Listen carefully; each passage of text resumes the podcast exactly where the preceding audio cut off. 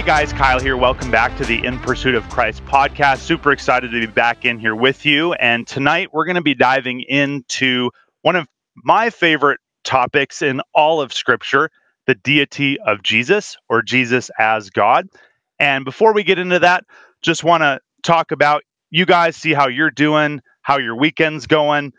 My weekend so far has been full. We had some friends over earlier today and just spent some time fellowshipping with them discussing the word, what's going on in the world, and just having some good quality time fellowshipping. And so, nothing like spending time with the body of Christ and friends and family and encouraging one another. So, if you're not plugged into a local community, I highly encourage that. Super fulfilling and definitely needed to encourage you, keep you accountable, pray for each other, find out what kind of needs each other has to be able to serve each other and encourage one another in the Lord. So just wanted to take a second to share that with you guys that that's what I'm grateful for today. But yeah, let's dive into today's topic. Excited to open up the word. Got an awesome cup of coffee that I'll be sipping on as we go through this. But yeah, what's the inspiration for the deity of Jesus, or why do I want to talk about that tonight? Well, probably for a couple reasons. As I said, it's one of my favorite topics in all of Scripture to talk about. Also, there are a lot of cults out there that deny the deity of Jesus in some form or another. They'll teach that Jesus was just a mere man.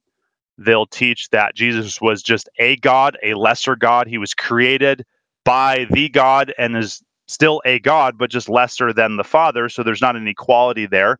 Or they'll teach that he's one of many gods. So, in some form or another, they deny the Orthodox teaching that Jesus is God, or they'll deny, thus denying, I should say, the doctrine of the Trinity. And so, John 1 1 is a very foundational passage that really sets the stage for all of the Gospel of John. And there's many passages in John that refer to the deity of Jesus. Statements by Jesus himself, statements from the author, or the disciples. And so I definitely want to look at some of those. But before we get into the later chapters of John, we really need to set a good foundation for the gospel itself. And John 1 1 is packed with meaning. And really, it's the first 18 verses. So I'm not sure how many we'll get through in the time that we have, but I definitely want to set the stage and, and give some context before we look at some other passages in, in John's gospel. And so before we dive into John 1 1, I just want to give a quick definition of the doctrine of the Trinity. Now, this is super important. And also, before I get into this, I also just want to say that I've discovered that I have a passion for apologetics and defending the faith. And I want to make sure others are equipped as well. And we're to have a reason for the hope that is within us. And I know Paul, and I believe it's in Timothy or Titus, I'm not remembering right now, but he basically exhorts Timothy or Titus to be sound in doctrine and be able to rebuke those who contradict it. So, understanding God's word, rightly dividing the word of truth, and being able to give a defense is super important for your faith and you want to know why you believe what you believe and you want to be able to defend that and so i think that's super important and not just knowing about jesus or knowing about the father or about the holy spirit but having an intimate relationship with god and knowing who god is and being able to explain that to people who have questions or people who make false statements and being able to lovingly correct and expose the truth. And so that's kind of my inspiration and i really felt that this would be a good topic to dive into. And so before like i said we dive into john 1 1 i just want to go over just a quick kind of the premise of the position that i'll be defending from the word. And so what uh, just a brief definition of the trinity and bef- is that within the one being that is god there exists three co-equal and co-eternal persons namely the father the son and the holy spirit now, a couple caveats with that. This teaching is outside of our finite human comprehension. And so we're not fully going to be able to understand that in every measure in detail. And that's okay because God is outside of time, He's outside of our understanding. And a God that we can fully understand, I don't believe is worthy of our worship. And so there is some mystery to this, but that doesn't mean that we can't understand it from the biblical revelation. What God has revealed in his word about who he is. So we do have to understand it within the confines of his word and not go beyond that.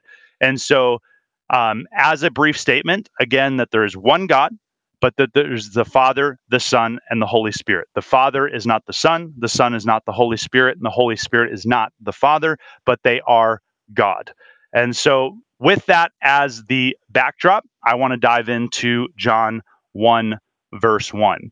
So, in the beginning was the Word, and the Word was with God, and the Word was God. And you'll notice that there's three clauses here. In the beginning was the Word as clause A, and the Word was with God, clause B, and the Word was God, clause C. So we're going to be looking at these individually. Obviously, these are not in isolation. This one verse is not in isolation. So we're going to be looking at a couple of other verses to really make sure we get the context and and that we're properly understanding what the text is saying by looking at what the sentence itself is saying, the surrounding verses are saying, what the chapter is saying, and the book, and so on, and all of the Bible. Obviously, we're not going to do that in one episode, but just as a rule of thumb, that's how you want to do your Bible study is not just looking at the sentence, but the surrounding context, the context of the chapter, the context as the Bible as a whole, etc. So, okay, jumping into the first clause, in the beginning was the Word. So, in the beginning, in the original language, is the same exact words that you would find in Genesis 1 1, where we find in the beginning God created the heavens and the earth. So, John, right off the bat, is hearkening us back to the beginning of creation. Now, if, as I mentioned, if you look at this in the Greek Septuagint, which is the Greek version of the Old Testament, Genesis 1 1 uses the exact same words for in the beginning.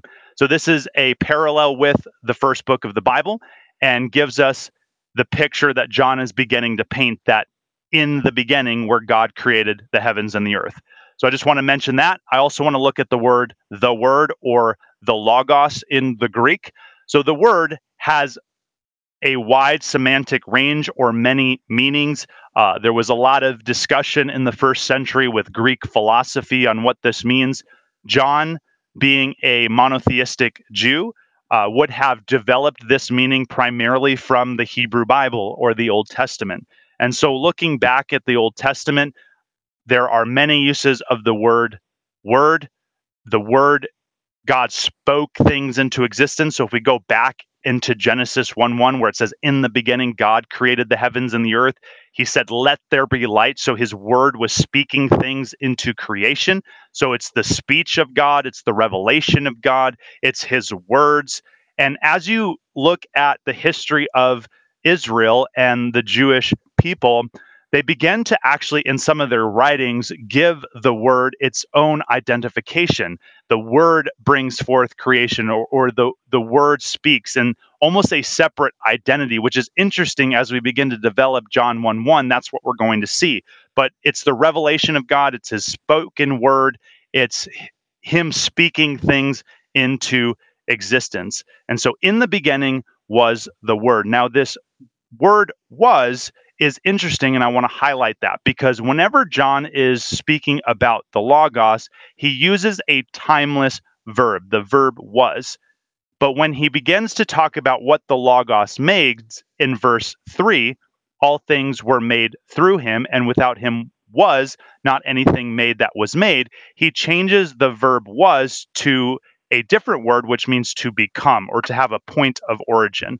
So whenever John is talking about the the logos or the word, he's using a timeless verb, but when he's talking about things that came into existence at a point in time, it's a different word altogether.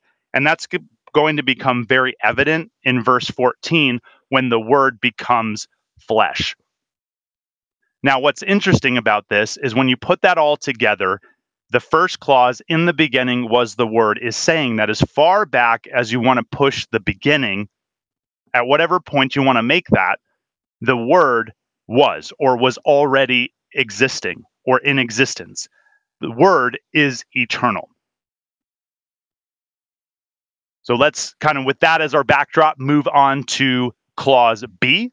And the word was with God. So we have the Logos We have that timeless verb was, which again has no point of origin. It's just a continuous past, continuous action in the past with God. Those words in the original language, pros, ton, theon, have this idea of being face to face with God or in close relationship with God. What's interesting is we've now distinguished the word from God. These are not interchangeable words. There's a relationship with. So if I said, I am with my wife, I'm not saying I am my wife. I am with my wife. I'm in relationship with. So there's a distinguishing between myself and my wife. So, and the word was with God. The word is distinguished from God. Now we have that timeless word was, so that relationship has always been in existence. The word has always been eternally in relationship with God. So we have as far back as you want to push the beginning, the word was in existence or the word is eternal.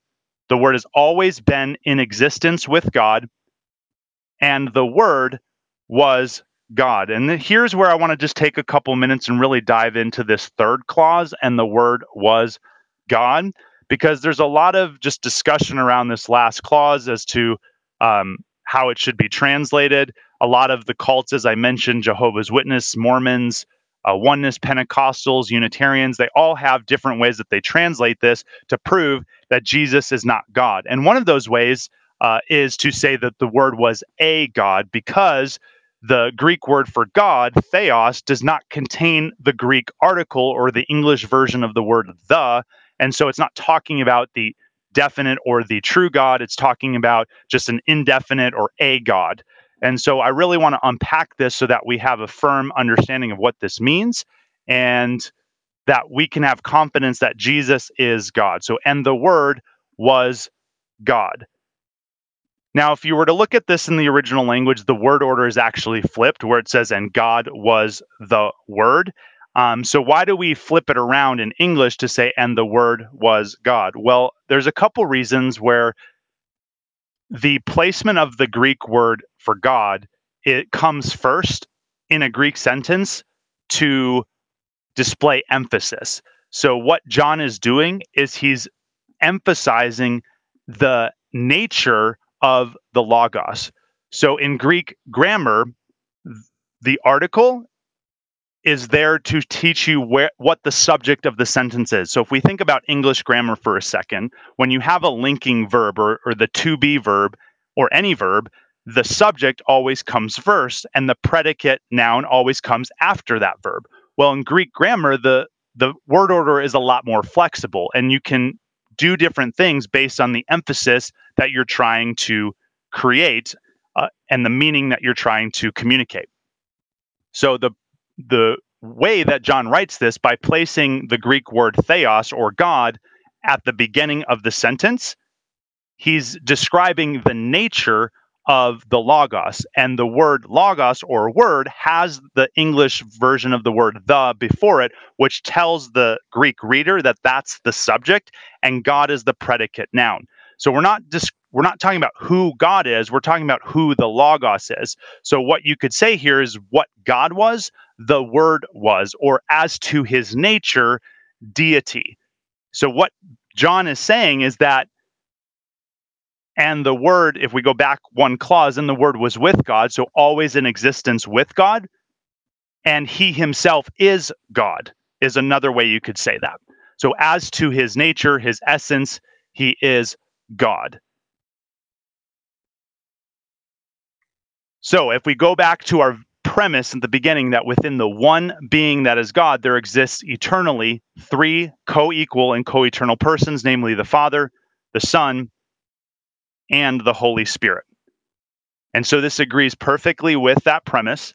And there's a couple of other things that I want to highlight as to why and the word was God is a good translation. So it John was going with correct Greek grammar. So when we're translating this into English, we have to flip the word order to keep the meaning so that the subject comes before the verb. So the subject of the sentence is the word, the object of that is God, and we're speaking to as his nature. So in English, we would write it, and the word was God. Now, if you're a Jehovah's Witness, you believe that this should be translated as the word was a God because it lacks the article.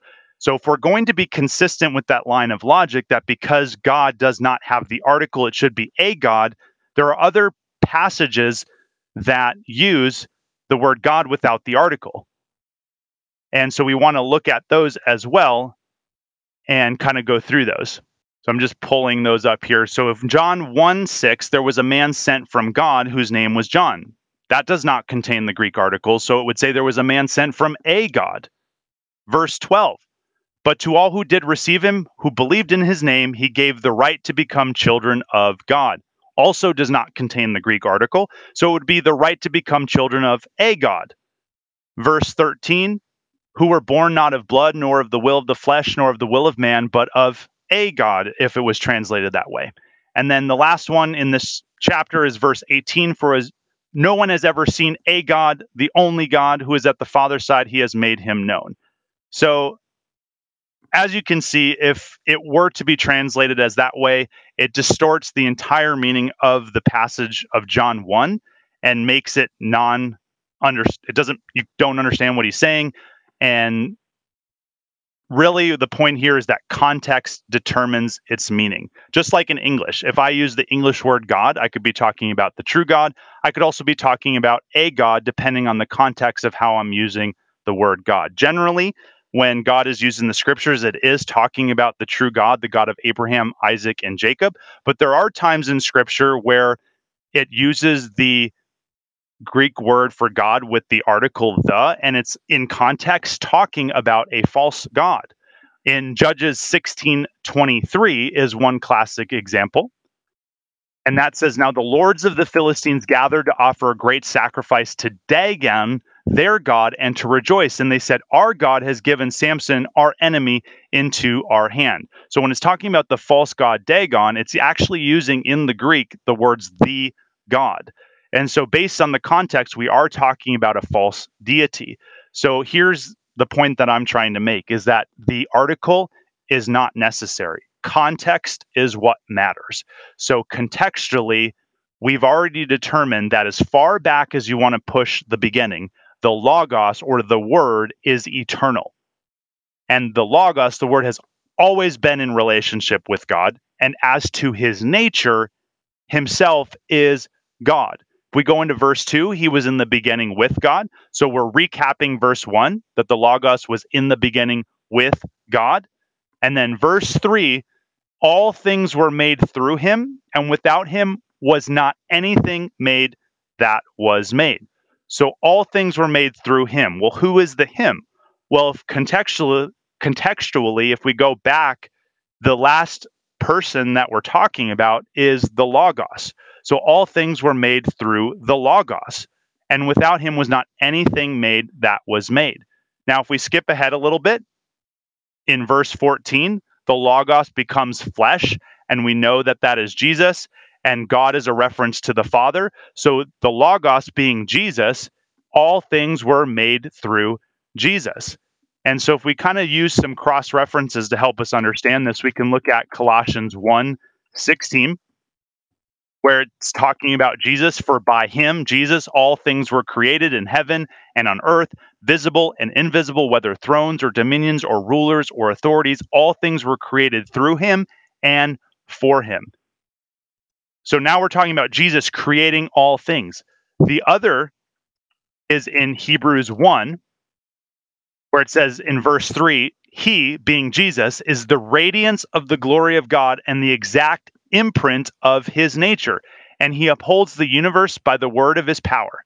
So Jesus is the exact imprint of his nature, going back to that last clause in John 1 1, and the word was God, the exact imprint of his nature. There was not anything in God that was not in the word. So the word is truly God.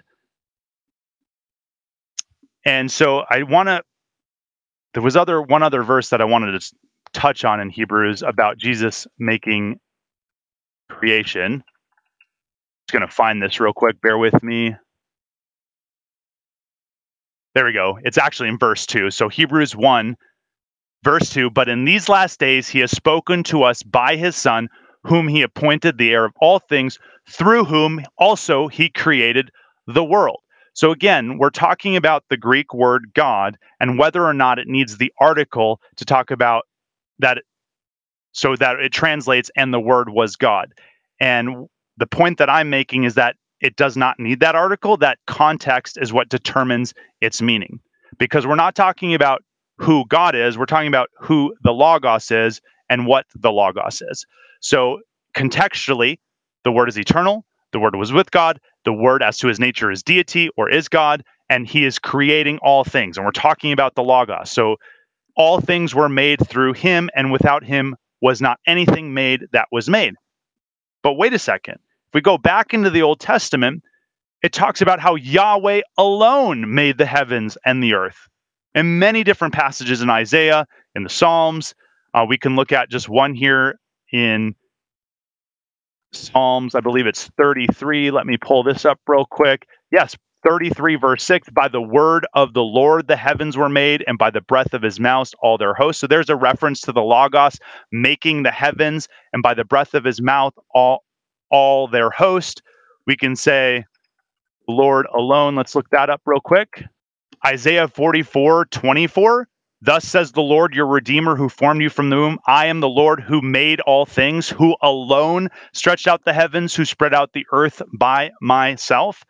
So we have John, a monotheistic Jew, monotheistic meaning the belief in one God, growing up knowing the scriptures in Isaiah 44 24, knows that Yahweh alone stretched out the heavens, who spread out the earth by himself, making this statement that in the beginning was the Word, and the Word was with God, distinguishing the Word from God. And as to the Word's nature, is God making all things. And without him was not anything made that was made.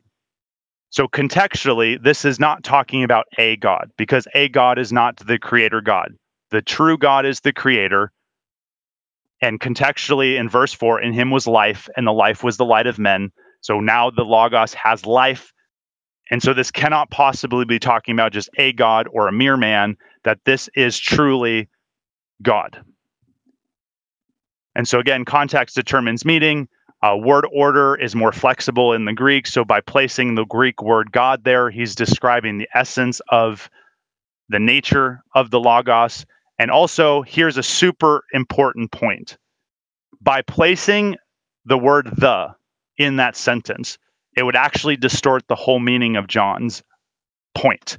And John here is actually rebuking all known heresies at that time and all future heretical views of the deity of Jesus. What do I mean? So, in the beginning was the Word, and the Word was with God, and the Word was God. If he put the word the before God, so it was, and the Word was the God, it would basically equate those two together. It would make those two words interchangeable so that all of God is, or all of the Word is all of God, meaning that the word encompasses all that God is. It would make the word the same as the Father, which would be actually a heretical doctrine known as Sabellianism, or you could say modalism, where there's only one divine person. The Father is the Son, the Son is the Spirit, the Spirit is the Father, etc. And at the beginning, we said that there is one God, but within that God, there's three divine persons the Father, the Son, and the Holy Spirit. The Father is not the Son, the Son is not the Spirit. The Father did not take on flesh, the Son took on flesh. And this was already stated in that second clause. And the Word was with God. So if John had put the word order in that way, where he added the English word the, so that, that it says, and the word was the God, he would be making the word the same as the Father, but he had just said that the word was distinguished with God in relationship with God. So that would distort the whole meaning of the passage. Now, the other part of this is by putting God at the beginning of the sentence, he's also rebuking another form of heresy known as, known as Arianism, or that the word was created first and is therefore a lesser God or a God like Jehovah's Witnesses teach today, because he's emphasizing again the nature of the Logos, that the Logos is God, himself God. And so, one great quote that I found, um, let me just pull this up as well. Um, and it's actually by John or Martin Luther. And I think this will help us bring some understanding here. Hopefully, you guys are sticking with me. I know I'm kind of all over the place, but um, just really want to make sure I drive home these points. Here we go. So, Martin Luther writes this the lack of an article. So, again, and the word was God, it does not contain the English word the before God. So, the lack of that article is against Sabellianism, or the idea that the Father is the Son, the Son is the Spirit, the Spirit is this, the Father, etc. The word order, so the way that John writes this word order is against Arianism, that the word is less of a God. So right here in John 1 1, John is getting rid of all heresy. He's being very intentional with his word order to show you that the word is eternal, the word was always in relationship with God, and as to his nature is deity. So the word order is important, the context is important, and there is no possible way that this could be translated as the word was a God because contextually, the Logos created all things. It's the Logos is the creator God because there's unity, there's a oneness, the one being that is God. Now, I know we've been going for about 30 minutes and I want to wrap this up. So I just want to kind of quickly go through uh, the first 18 verses and finishes up by doing the bookends of verse 14 and verse 18. So, in the beginning was the Word, and the Word was with God, and the Word was God. He was in the beginning with God. All things were made through him, and without him was not anything made that was made. So now John has switched that verb for was in verse 3 to the Greek word geneta, which is the idea of a point of origin. So now it's coming into existence. Things are being made in, in time. He switches that to a temporal verb. So was not anything made that was made. In him was life, and the life was the light of men. The light shines in the darkness, and the darkness has not overcome it. There was a man sent from God whose name was John. He came as a witness to bear witness about the light that all might believe through him. He was not that light, but came to bear witness about the light. The true light, which gives light to everyone, was coming into the world. He was in the world, and the world was made through him, yet the world did not know him. Again, we see, and the world was made, became, that same idea of coming into existence through the word, yet the world did not know him. Verse 11 He came to his own, and his own people did not receive him. But to all who did receive him, who believed in his name, he gave the right to become children of God. I want to stop here for just a second because one of the other false teachings about the, the nature of Christ is that, or the Logos, the word, is that it's just an impersonal it. You'll hear that, um, that it's just an impersonal it. It's just uh, his God's words, and it doesn't become a personal thing until the word takes on flesh in verse 14. But this is very personal language that John is using. The word is distinguished with God in verse 1 and has relationship, communion with God. The word is creating all things. The word has life in verse 4.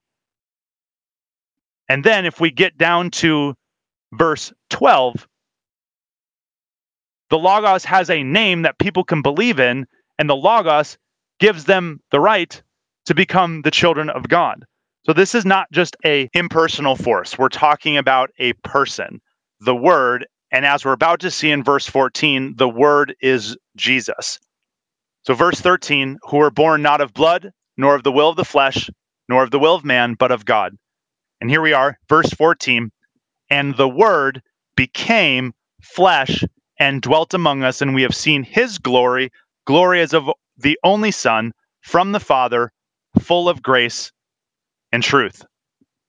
So when the Word became flesh, so we're using that other Greek verb to to become a point of origin. So there was a point in time where the Logos becomes flesh and actually takes on human flesh. He didn't stop be, this is a key point, too. He didn't stop being the Word, but he didn't just appear as a man. He actually became man, he became flesh and dwelt among us. The term dwelt among us actually speaks to when Israel was in the wilderness and God dwelt in the tabernacle. You could say pitched his tent among us. So, when the word became flesh and pitched his tent among us. So, as we see in the picture of the Old Testament, where you have the, the, the tabernacle, the temple, and you have God dwelling in the temple, this is the same idea that John is giving us about Jesus that God in Christ, the Word, become flesh and dwelt among us. And we have seen his glory. Again, very personal language. This is not just an impersonal force or impersonal it. We've seen the words glory. Glory as the only Son. The unique one is how it's it could be translated as well. So the one of a kind. And and that's true about Jesus. He truly is the unique one, the unique son who is with God and as to his nature is himself God from the Father, full of grace and truth. So the word is full of grace and truth. Verse 15 John bore witness about him and cried out, This was he whom I said, He who comes after me ranks before me because he was before me. Even that is a declaration of the deity of Jesus. John bore witness about the Logos, Jesus, and cried out, This was he of whom I have said, He comes after me, ranks before me, because he was before me. If we know the the story of the birth of Jesus, John was born first. So in an earthly sense, John would rank before Jesus, but that's not what J- John is talking about. He who comes after me, Jesus, ranks before me because he was before me, because Jesus is the pre existent eternal Logos of God that was in the beginning with God and is God himself. Because again, if we're going back to our premise, there is one God who exists as three persons that are co equal, co eternal the Father, the Son, and the Holy Spirit. And with John's word order and the emphasis, he is not contradicting that. He's not saying that Jesus is the Father. He's not saying the Holy Spirit is the Father, etc. There is a oneness, there is a unity, and we're going to see this in John 5, John 10, John 14, John 16, John 17, John 20, that there is a unity and it's complex. Again, it's outside of our full comprehension of our human mind, but this is the testimony of John's gospel that Jesus is himself God. Verse 16, for from his fullness we have all received grace upon grace, or grace on top of grace. For the law was given through Moses, grace and truth came through Jesus Christ. So even that, I would say, is a declaration of Jesus's divinity because God's grace and truth can only come from God himself. So just like the law was given through Moses or given by Moses or Moses it uses that kind of point of origin. Grace and truth came through Jesus Christ or were made through Jesus Christ. Now, verse 18 No one has ever seen God, the only God who is at the Father's side, he has made him known. No one has ever seen God. Let's talk about this for just a second because there are a couple points um, of when people did see God. Isaiah 6, when Isaiah is in the throne room of God and he's undone and he beholds God's glory, he saw God. Exodus 24, where God invites the nation of Israel up to the mountain and it says they saw God and he did not consume them. So there are moments in scripture where they saw God, but who did they see? The monogenes theos, uh-huh. the only God, or your KJV or NKJV, I believe, might say the only begotten Son. Now, here's an interesting thing. The most ancient manuscripts that we have today, and the best reading that the scholars have concluded on, is that the correct reading of this verse is the only God or the unique God the monogenes theos, monogenes meaning unique or one of a kind, theos being God. So no one has ever seen God, the unique God, the only God who is at the Father's side. So this is where it goes back to verse 1 that the Logos is with God, who is at the Father's side or in the Father's bosom. This is very personal, intimate relationship. He has made him known, explained him, or exegeted him. And so that is the word of God, Jesus. He ex- he came to explain the Father, to make him known. That is the eternal relationship between the Father and the Son. The Father delights to make himself known through his word, Jesus. Jesus delights to make the Father known. He is one with the Father. You think about in other passages where the disciples said, Show me the Father. And, and Jesus says, If you have seen me, you have seen the Father. And I want to go back to the Isaiah 6 vision real quick because if you jump over into John 12 and you look at verse 41, so John 12, verse 41, it says, Isaiah said these things because he saw his glory and spoke of him. Well, who is the he in John 12? The whole context is about Jesus. So Isaiah said these things because he saw Jesus's glory and spoke of him. Well, the only place in Isaiah where it talks about Isaiah seeing God's glory is Isaiah 6. And this is where in verse 3 and one called to another and said, Holy, holy, holy is the Lord of hosts. The whole earth is full of his glory in the year, you know, if we go back to verse one, in the year that King Uzziah died, I saw the Lord sitting upon a throne high and lifted up, and the train of his robe filled the temple. And they're saying, Holy, holy, holy, the whole earth is full of his glory. And Isaiah says, Woe is me, for I am lost, for I am a man of unclean lips. So if you asked Isaiah in Isaiah 6, Who did you see? Isaiah would say, I saw Yahweh, I saw God, the Lord. But if you go and ask John in John chapter 12, John, who did Isaiah see? John would say, Jesus. Because again, in verse 44, or 41 rather, Isaiah said these things because he saw his glory and spoke of him. Isaiah 6, the only part in Isaiah where Yahweh or Isaiah sees the glory of Yahweh. Who did you see? I saw Yahweh. John, who did Isaiah see? I saw Jesus. So again, jumping back into John 1, no one has ever seen God. The only God, the unique God who is at the Father's side, has made him known. So no one has seen the Father. It's Jesus, the Word of God, the Logos of God that reveals the Father and makes him know. So it's the Word of God in text, the Bible, it's the Word of God in person.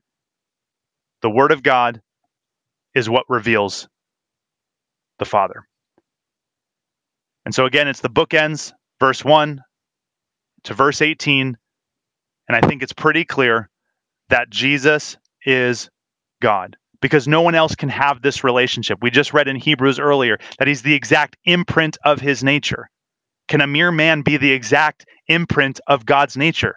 Can just a God be the exact imprint of his nature? Can a, can a mere created man, no matter how exalted he may be, a created man, if he's not God, can he claim to be the creator who made all things in heaven and on earth?